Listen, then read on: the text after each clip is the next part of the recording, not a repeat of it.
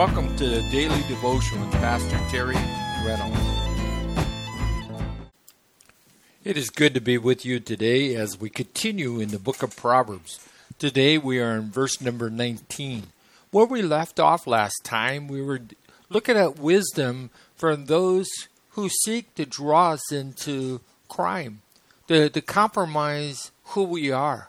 I love it that in the book of Daniel, we see such a marvelous example where Daniel said of his own life that he purposed within his heart not to defile himself with the king's meat. May we would be men and women of purpose, that we would seek to do what's right at all times. In verse 19, he says, So are they the ways of everyone that is eh, that is greedy of gain. Otherwise, that's all you're looking for is how to get ahead. He says, but but these are the riches of which persons are taken away the life of their owners. Otherwise, they can steal from the innocent.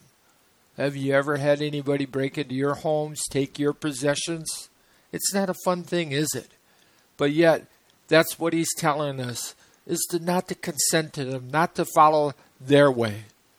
So now he ends that section. Now he's going to spend quite a bit of time to talk about wisdom.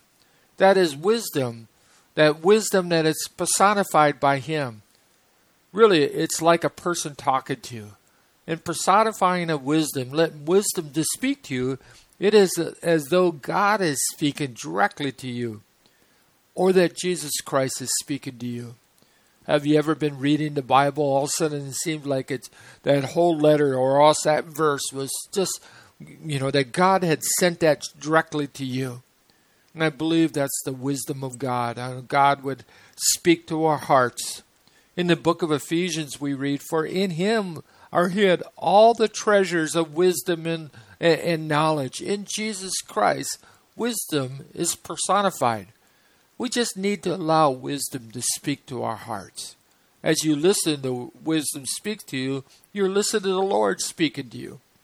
That's why I think it's so important for us as believers is to be in the Gospels. That, that we read Matthew, Mark, Luke, and John, and then when we finish them, read them again. And, you know, it's great to be in other parts of the Bible, but make sure you're taking time to learn what Jesus had to say, for he is all wise. So, this wisdom, God speaking, the wise God is given counsel to us. In verse 20, we read, Wisdom cries without, she utters her voice in the streets. Do you remember the story in John chapter 7? In verse 37, it says, In the last day of the great feast, Jesus stood crying, and he saying, If any man thirst, let him come unto me and drink. And he that believeth in me, or on me, as the scriptures has said, out of his belly shall flow rivers of living water. Wisdom cries out. Jesus was crying out because men do thirst. They're looking for life to be filled. They're looking for answers. They're looking for hope, but they're looking in the wrong places. Jesus is saying, Believe on me, and I'll give you that fulfillment that you're looking for. It goes on in Proverbs, it says, Wisdom she cries out in the chief place of business, in the opening of her gates. In the city she utters words, that is, the what wisdom says. How long uh, will you simple ones? Will you love simplicity?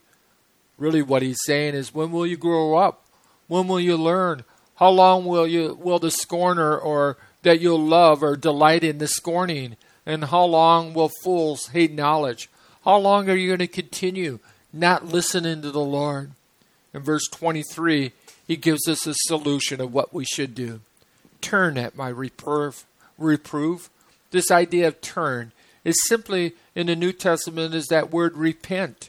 Jesus' first words that he said in Mark, he said, Repent and believe the gospel.